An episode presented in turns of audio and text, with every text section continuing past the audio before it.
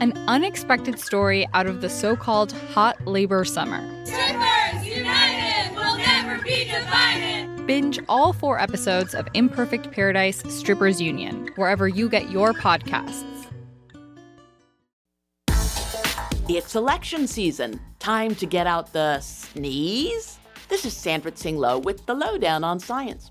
For we humans, elections mean it's time to go to the polls. But how do wild pack animals make their vote known?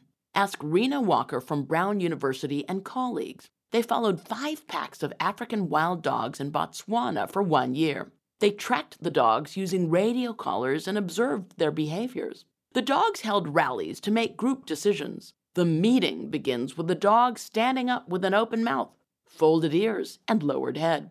Researchers observed that the packs used sneezes to vote on decisions like moving. The more sneezes that occurred at a meeting, the higher the chance of action. How did pack dominance affect decision making?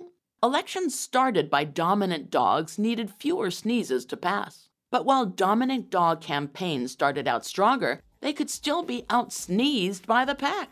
Learning about doggy decision making could help us understand how social behaviors developed.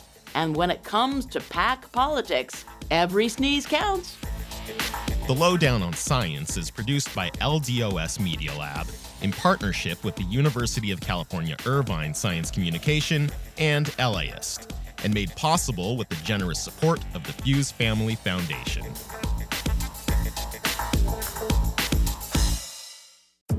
Hey, it's Brian, the host of How to LA, a podcast that is a love letter to Los Angeles independent movie theaters are having a glow up moment. Vidiots and Eagle Rock, amazing. We have our friends at the American Cinema Cinematheque. The Vista just reopened. In our new series, Revival House, we'll take you inside these spots and share their history because movie history is LA history.